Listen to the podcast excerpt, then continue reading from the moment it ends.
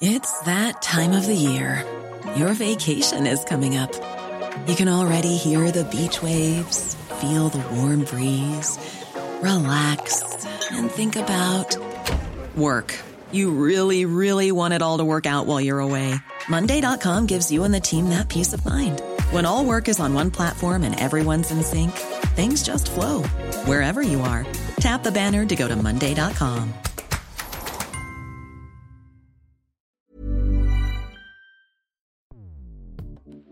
Escuchas. Escuchas. Escuchas un podcast de Dixo.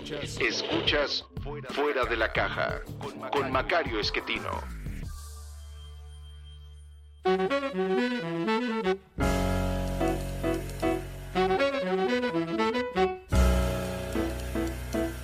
Bienvenidos, esto es Fuera de la Caja. Yo soy Macario Esquetino, le agradezco mucho que me escuche en este nuevo episodio de nuestra serie de largo aliento, ahora eh, tratando de entender mejor eh, lo que está ocurriendo en el mundo, como lo hemos hecho en varias ocasiones, eh, pero ahora tratando de acercarnos a la manera como estamos funcionando políticamente. Empiezo por un tema que toqué hace algunos eh, días en, eh, el financiero, un artículo acerca del populismo autoritario. Eh, me parece que es un tema que hay que definir con más claridad. todo el mundo se refiere a esto, pero no lo hemos caracterizado bien y me permito ofrecerle una caracterización que consiste en cuatro características. La primera, perdón por la redundancia, por cierto, la primera es un líder fuerte que promueve el culto a la personalidad. Esto es algo muy claro, eh, evidentemente, en personas como Andrés Manuel López Obrador o el señor Nayib Bukele en El Salvador. Sin duda creo que Donald Trump está ahí. Vladimir Putin, eh, Recep Tayyip Erdogan, eh, Víctor Orbán, Narendra Modi, pero también Xi Jinping. Y creo que esto es muy importante porque eh, esto esta caracterización nos permite ampliar el análisis, no nada más a los occidentales que eran democracias y que se convirtieron al populismo autoritario o están en proceso de. Creo que este es un fenómeno que está ocurriendo también en otras partes, aunque no lo hayamos eh, incluido anteriormente. Entonces, primera característica, este líder fuerte que promueve el culto a la personalidad. Segunda característica, la ruptura o destrucción de los intermediarios de todos los canales por medio de los cuales la sociedad se refleja en el poder, que suelen ser las instituciones, incluyendo la burocracia, los medios de comunicación, los partidos políticos, son los mecanismos por los que las personas normales tratan de acercarse al poder para pues, resolver sus conflictos de todos los días. Eh, en México, por ejemplo, durante el siglo XX, estos canales de comunicación no eran los partidos políticos, eran las organizaciones corporativas al interior del PRI, una persona en México para tratar de que le hiciera caso a la autoridad, pues iba con su comisario ejidal para que a través de la Confederación Nacional Campesina, pues el líder eh, le, echara la mano, eh, o lo hacía a través de la CTM o de la CROC o la CROM, eh, o muchas personas de, digamos, la clase media baja, eh, lo hacían a través de la Confederación Nacional de Organizaciones Populares, la CNOP, que eh, pues incluía taxistas y los transportistas, los de los autobuses, eh, todo tipo de organizaciones, tianguistas y demás. En países civilizados, eh, esto se hace a través de partidos políticos. México así lo hace ya desde hace algún tiempo. Eh, se hace también a través de instituciones, eh, a través de burocracia.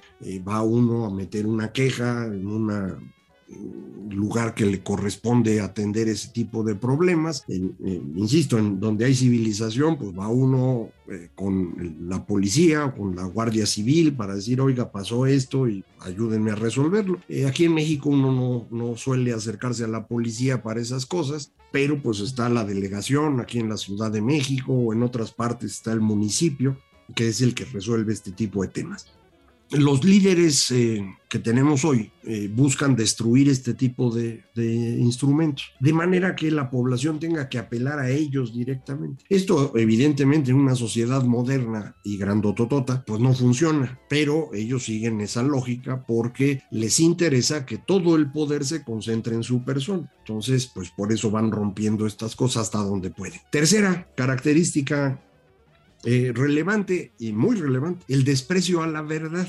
Eh, yo sé que en el tema de la verdad podríamos platicar aquí horas y horas y días y días y nunca nos vamos a poner muy bien de acuerdo, eh, porque pues ni siquiera es fácil decir si la verdad existe, si es una cosa, eh, pero creo que hay una gran cantidad de, de, datos, de información, de conocimiento que, del cual podemos estar bastante seguros y es el que asociamos con el tema de verdad, que es exactamente lo que ocurrió. no lo podemos saber, pero sí nos podemos acercar mucho a ello. Por ejemplo, datos económicos económicos, eh, por ejemplo, datos de denuncias, por ejemplo, información acerca de cómo se hizo una licitación y quién pagó y dónde están los cheques. Ese tipo de información eh, nos ha sido muy útil en las últimas décadas para ir frenando los abusos del poder. En algunas partes del mundo esto lo han podido hacer desde hace más de un siglo. Nosotros en México pues tendremos 30 o 40 años de haber logrado algo por ahí, pero habíamos avanzado bastante. Eh, romper eso le ayuda al líder a inventar una realidad alterna. Eso hacía el señor Trump, eh, por eso su insistencia en fake news. Cada vez que alguien decía algo trataba de mostrar algo en donde el señor Trump estaba actuando mal, él decía, no, no, eso no es cierto, eso son fake news, la verdad es esta, y la decía. Con el tiempo, pues le fueron midiendo el número de mentiras y era una cosa espectacular, pero no es comparable nadie, ninguno en el mundo a Andrés Manuel. Andrés Manuel es el personaje político en el mundo hoy en día más mentiroso que existe. Eh, la empresa Spin ha ido midiendo sus declaraciones inexactas, como dicen ellos, para no pelearse, y son más de 90 al día. Es una cosa espectacular. Realmente es un mentiroso profesional, se dedica a eso todos los días, para eso es la eh, inventa cosas, inventa datos, eh, cifras, eh, desacredita a los medios porque dice, no, no es cierto, porque yo sé que es diferente. alguna vez al principio hablaba de yo tengo otros datos, ya hoy sabemos que esos otros datos son pura mentira, pero pues continúa en eso. Y finalmente, cuarta característica, la relación del líder con la sociedad, con las bases. En los populismos autoritarios es una relación sentimental. Eh, no es una relación económica como mucha gente cree, no es un tema de que yo te doy lana para que luego tú vayas y votes. Esto en México lo, lo teníamos muy, muy hecho. El PRI de los 70 sí funcionaba y pensamos que así sigue siendo, pero no, en realidad la relación de estos líderes eh, populistas autoritarios es sentimental y tiene que ver con los sentimientos de agravio que tienen las distintas comunidades. Por ejemplo, en Estados Unidos, la gente de la mitad del país, de todo el centro del país, fuera de las costas, pues, eh, no le ha ido bien. Y, y, este que no le ha ido bien ya son décadas que no les va muy bien y, se sienten pues, eh, pues, agraviados porque ven que los de las costas sí les está yendo bien y a ellos no. Y, ellos dicen, pero es que nosotros somos Estados Unidos, porque si van a la costa, miren, se van a encontrar un montón de mexicanos y cubanos y centroamericanos y del otro lado de la costa pues están los filipinos y los chinos y japoneses y, y ellos no son estadounidenses, no son americanos como nosotros. Y ese, ese, a esa gente es a la que el señor Donald Trump le empezó a hablar y le dijo, vamos a volver a ser Estados Unidos grande, make America great again, y se refiere a esa América, a, a ese espacio de los Estados Unidos en donde lo que, lo que existe es una sociedad pues que no tiene muchos estudios, que no tiene muchos ingresos, que vive en ciudades pequeñitas, eh, pero pues que consideran ellos que han sido maltratados y eso es lo que quieren resolver. Es una eh, sociedad que ha sufrido en su, en su forma de ver las cosas. La verdad es que no les ha ido tan mal, pero comparativamente con los otros, pues sí, sí, sí han tenido menor crecimiento y menor desarrollo. Eh, y sobre todo, pues los empleos que para ellos eran muy útiles hace 50 años, que consistían en empleos industriales normalitos, de poner ladrillos o atornillar cosas, y se ganaba muy bien, pues ahora ya no se gana muy bien en ese tipo de, de trabajo, ni en Estados Unidos ni en ninguna parte del mundo. Pero pues ellos no quieren entender qué está pasando en el resto del mundo, ellos quieren solución a lo suyo, y Trump fue y les dijo yo los voy a ayudar, y votaron por él. Eh, obviamente no los pudo ayudar porque eso no se puede resolver, pero pues eh, le ha servido lo suficiente para mantener una presencia pública importantísima en Estados Unidos y para eh, tomar control del Partido Republicano, eh, con el cual pues espera seguir teniendo éxito en el futuro próximo, en el futuro cercano. Eh, no es claro que el señor Donald Trump vaya a ser quien pueda controlar tanto el partido como para ser él el candidato, pero pues al menos lo, lo va a intentar. Estas cuatro características que estamos platicando entonces nos permiten entender mejor, creo yo, a estos eh, líderes del populismo autoritario. ¿En qué son diferentes eh, con otro tipo de liderazgo?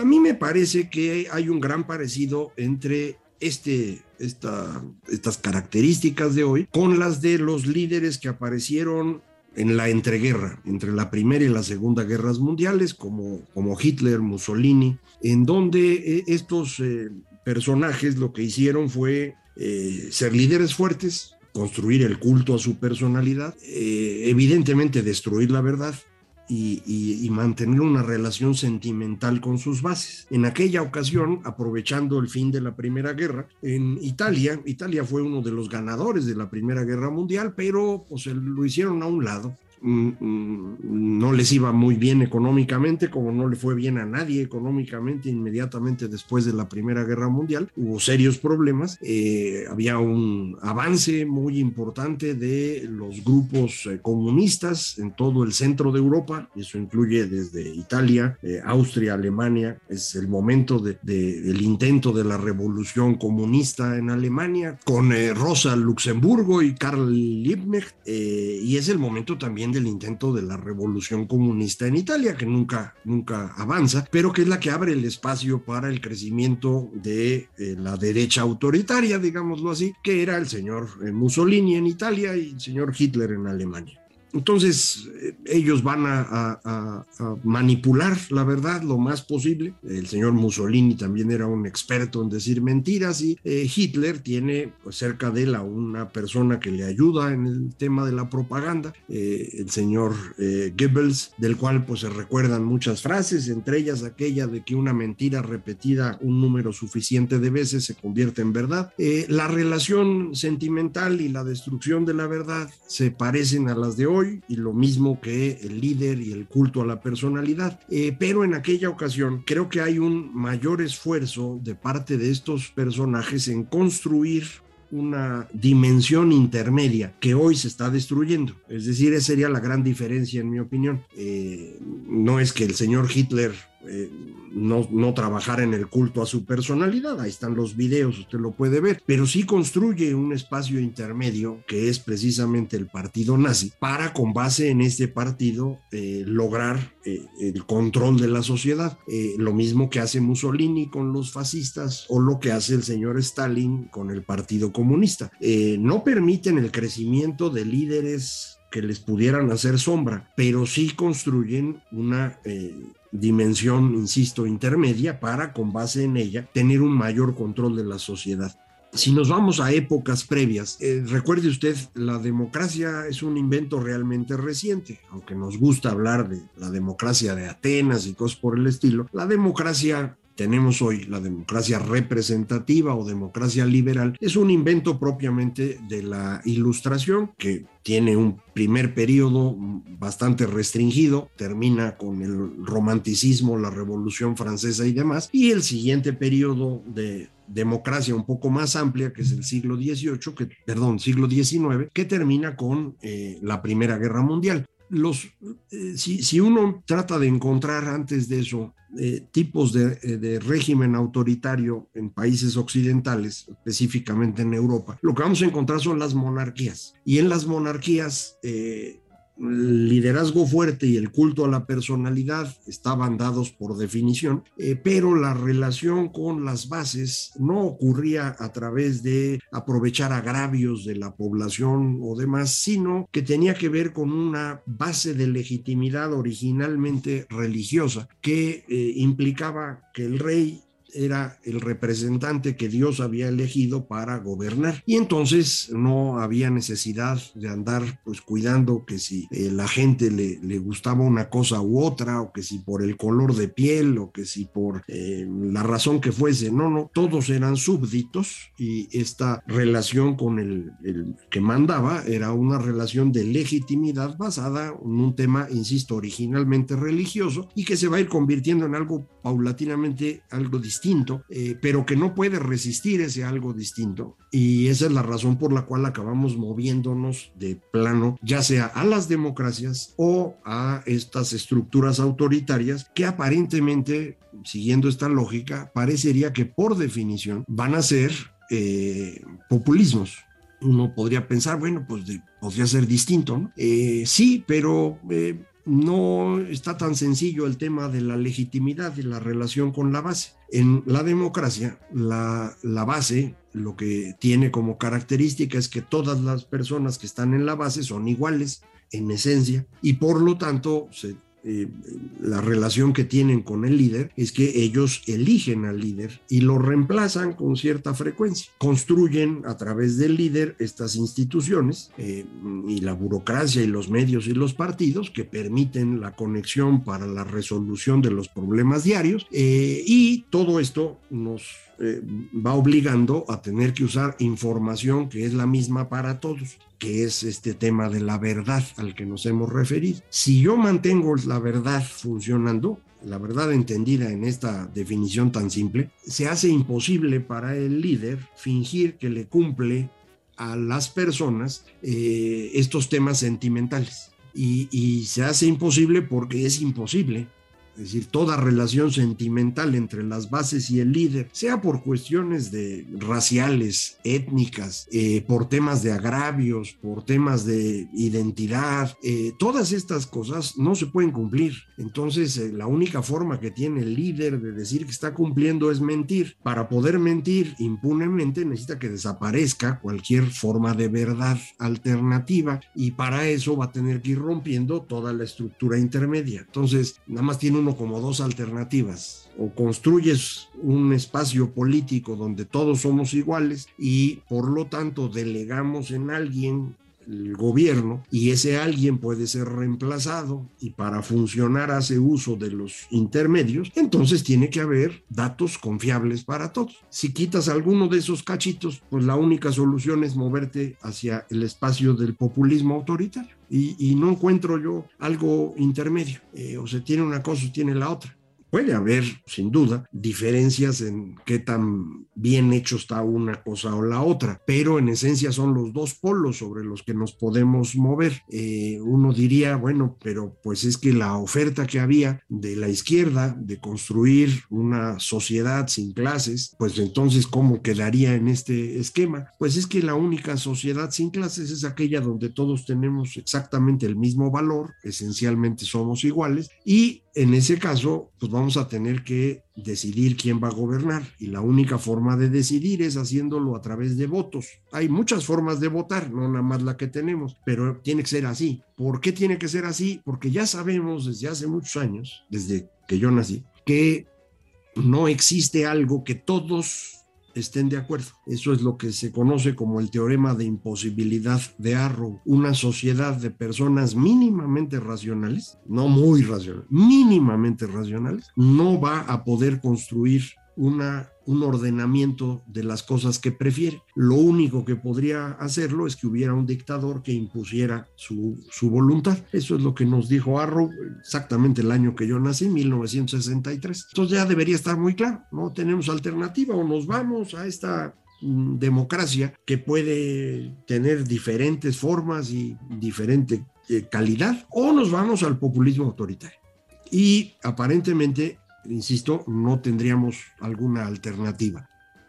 Puede haber diferentes formas de democracia, en donde en algunas tenemos pues más cosas que la sociedad construye en conjunto para repartir, como es el estado de bienestar. Eh, puede haber democracias en donde eso no es tan importante o tiene un distinto nivel, pero pues la democracia va a funcionar siempre de la misma manera. Otra vez, todos igualitos, todos van a participar en las decisiones para poder operar el día a día. Hay que elegir a alguien que lo haga, que por lo mismo no puede tener culto a la personalidad, va a tener que funcionar en una estructura intermedia, de, de cuestiones intermedias, que son instituciones y burocracia y medios y partidos, y vamos a tener que funcionar todos con una misma información, que es lo que denominamos genéricamente verdad. Si quita usted alguna de esas cosas, entonces nos movemos de golpe al otro espacio, en donde las bases eh, se van a reflejar como grupos que tienen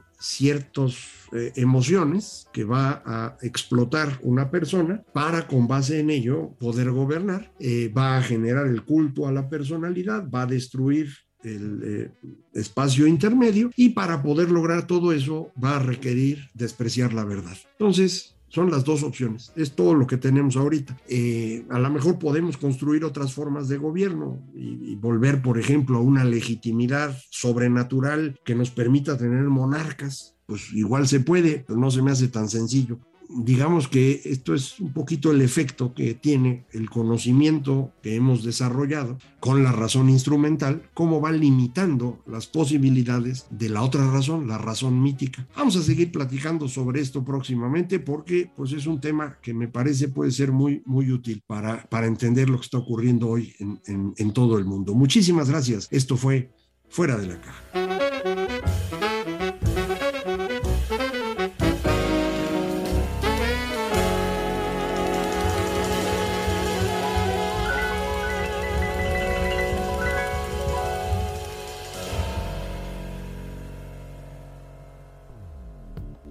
Dixo presentó Fuera de la caja con Macario Esquetino.